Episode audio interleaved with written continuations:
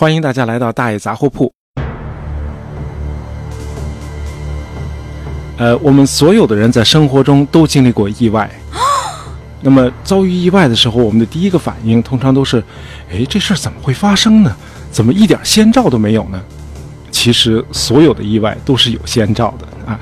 呃，意外不管是好事儿还是坏事儿，呃，都是一步步的向你走过来的，每一步之间都有非常清晰的因果链条。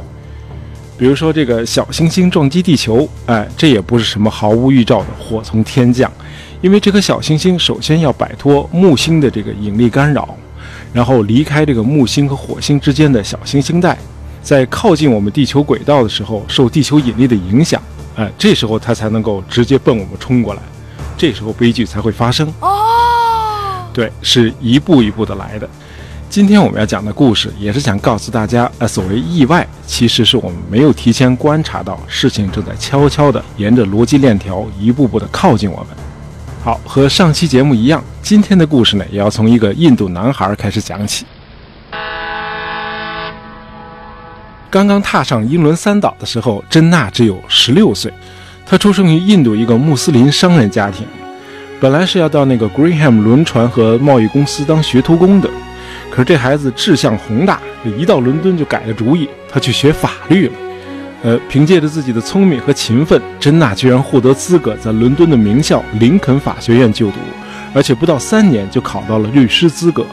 那年她才十九岁，成为当时英国最年轻的印度籍律师。这位珍娜后来就是那个1947年脱离印度成立的巴基斯坦国的国父。呃，当然，在她十九岁那年，别说她自己，全印度没有一个人能预见到这个国家有朝一日会分裂成两个国家。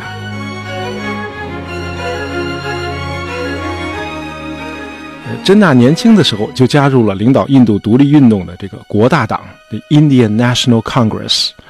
这个党的其他领袖也都在英国留过学，也都拿到过英国的律师资格。他们中间既有出身名门望族的尼赫鲁，也有来自底层穷苦人家的圣雄甘地。这个很有讽刺意味。这个英国人培养殖民地印度的知识分子，呃，甚至鼓励他们去伦敦学习，接受英式的自由主义思想。结果，这些人回国后发现，这个印度人是享受不到自由和民主的。这个殖民地绝不是英国人自诩的什么给当地人民带来福祉的这个道义事业。相反，这些在英国留过学的这个印度精英们看到的真实情况是，殖民地存在的唯一的意义就是对当地资源的掠夺和对当地市场的控制。于是，这些学成回国后的精英们几乎无一例外的成了反对英国殖民统治的领军人物。珍娜就是其中之一。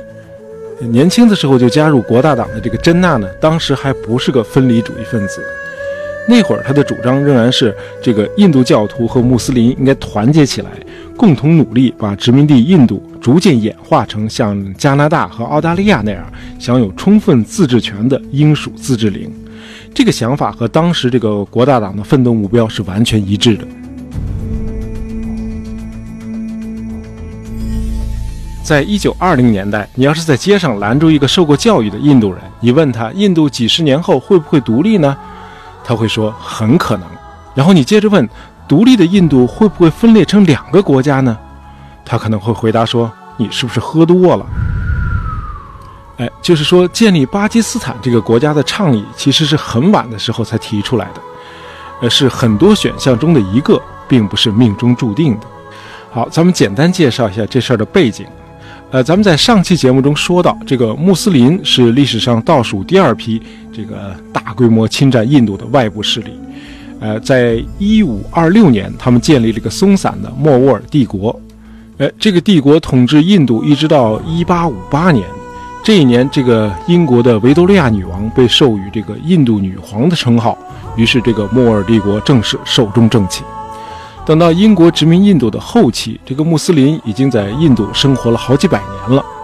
这个穆斯林有人口九千多万，哎，占印度总人口的不到百分之二十五，主要分布在这个印度西北部，也就是今天的这个巴基斯坦，还有东部一小块，哎，就是今天的这个孟加拉国。哎，由于领导这个印度独立运动的这个国大党呢，主要成分是印度教徒，所以这个穆斯林在党内呢就觉得受到了压迫和排挤。于是到了一九零六年，他们就脱离了国大党，自己成立了一个穆斯林联盟。到了一九三零年代，哎，穆斯林联盟里就有人提出要在印度的土地上建立一个穆斯林自己的国家。但是响应这个号召的人微乎其微。那会儿大家的一致目标仍然是从英国人手里赢得国家的自治。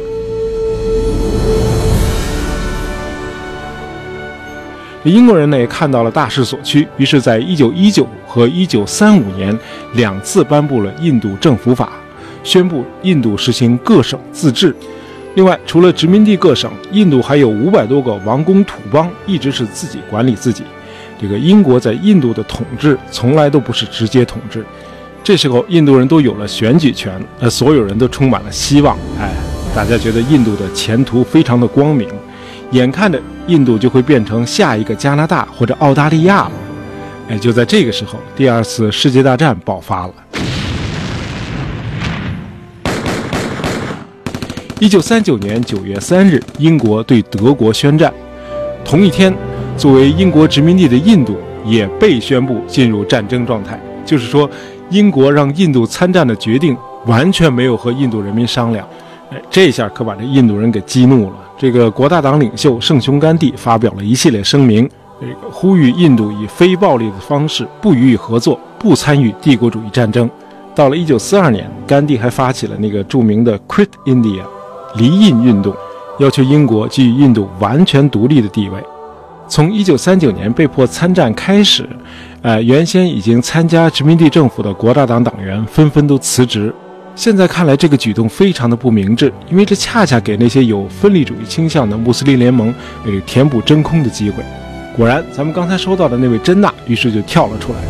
他这会儿早已经退出了国大党，而且当上了这个穆斯林联盟的主席。珍娜于是就宣布。这个穆斯林联盟继续效忠英国殖民当局。哎，国大党不是辞职离开政府了吗？哎，他们走的正好，来啊，哥几个，咱们把他们位子全给占了。这个时候，珍娜背后有了这个英国人撑腰，这底气就更足了。哎，让你们当初排挤我，现在我成了体制中的人了。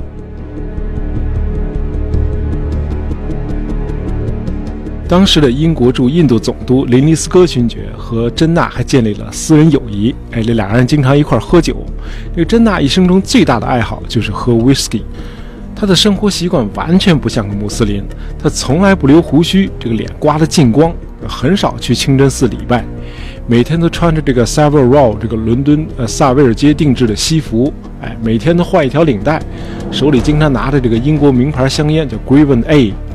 这个珍娜娶的媳妇儿也不是穆斯林，哎，他媳妇儿经常在这个公开场合穿着非常暴露的这个印度纱丽。这个选举日那天，居然还给老公带去了火腿三明治，周围的这个穆斯林同事们惊得目瞪口呆。Oh no！这个珍娜后来虽然成了巴基斯坦的国父，但是在他的这个穆斯林同胞眼里，怎么看都是个异类。当然，珍娜真正的敌人还是印度的国大党。在国大党一些大佬的眼里，珍娜是个坚定的、冷若冰霜的谈判对手。印度著名的那个女诗人 Sarojini Naidu 曾经开玩笑说：“这个珍娜在场的时候，我需要穿上一件裘皮大衣。”哎，大伙儿可以到网上去看一下这个巴基斯坦货币这个卢比的图案。哎，几乎所有的面额上都有珍娜的像，你看一眼你就相信那位印度女诗人的话了。那脸长得那叫一个冷。其实，珍娜和甘地是老乡，而且两个人都有相同的教育背景，哎，都在英国学过法律。但是，两人的关系后来已经到了水火不容的地步。如果没有同事们一再做工作，两个人绝对不会同处一室。哎，这样的气氛，谈判怎么可能成功呢？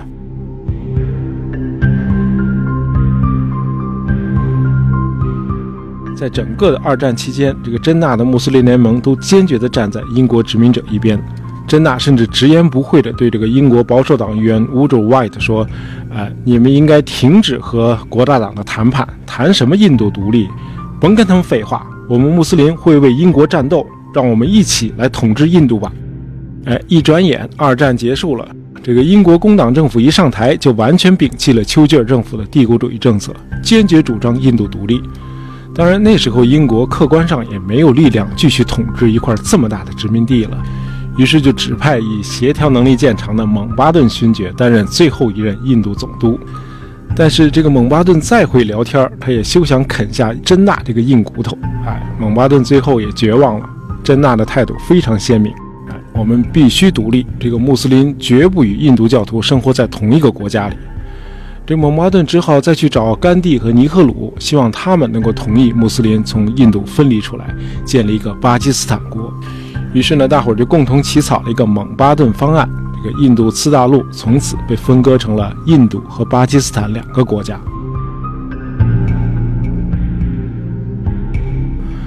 为了做到完全中立，哎，从伦敦请来了一位从未到过印度的英国律师，来为两个国家划界。哎，这位律师的名字叫 Cyril Radcliffe。这个 Radcliffe 被关在一个小屋里头，用四十天的时间拿铅笔在一张地图上给未来的印度和巴基斯坦两国画了边界。这个不到实地考察、不接触当地人，在如此辽阔广袤的国土上画出国界来，怎么可能不出问题呢？那么这条 Radcliffe Line 错误地割裂了多少的农庄、私田，甚至宅院，只有当事人自己知道了。到了一九四七年八月十四日深夜，这个国大党领袖尼赫鲁激动地宣布：“哎，当午夜的钟声敲响，世界已经沉睡，印度却迎来了他的新生和自由。”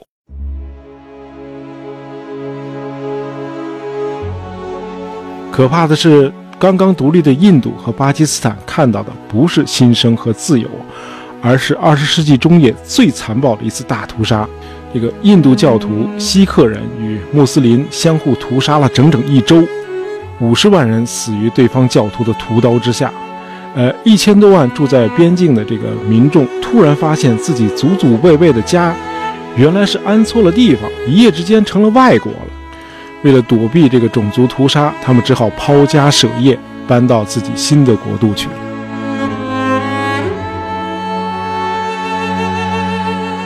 呃，直到今天，史学界仍然对印巴分治的起因争论不休。就像咱们前面说的，这个直到印度独立运动风起云涌的1920年代，印巴分治都是一个子虚乌有的概念，没人想过这事儿。但是，它也绝不是在没有任何前奏和征兆的情况下突然到来的。这个二战爆发后，这个甘地和尼赫鲁领导的这个国大党呢，轻率地退出了这个殖民地政府。导致这个真纳领导的这个穆斯林联盟投靠殖民地当局，并且迅速做大，最后使得这个国家的两个主要民族再也不可能找到共同的利益，团结起来一致对外了。于是，随着时间的推移，两派势力越来越针锋相对，直到二战结束后，本来是多种选项之一的这个印巴分治，居然就成了唯一的选项了。好，今天咱们又聊了一集印度。呃，喜欢大爷杂货铺的朋友，别忘了订阅我们的专辑，这样就不会错过我们的新节目了。感谢大家收听，咱们下期再见。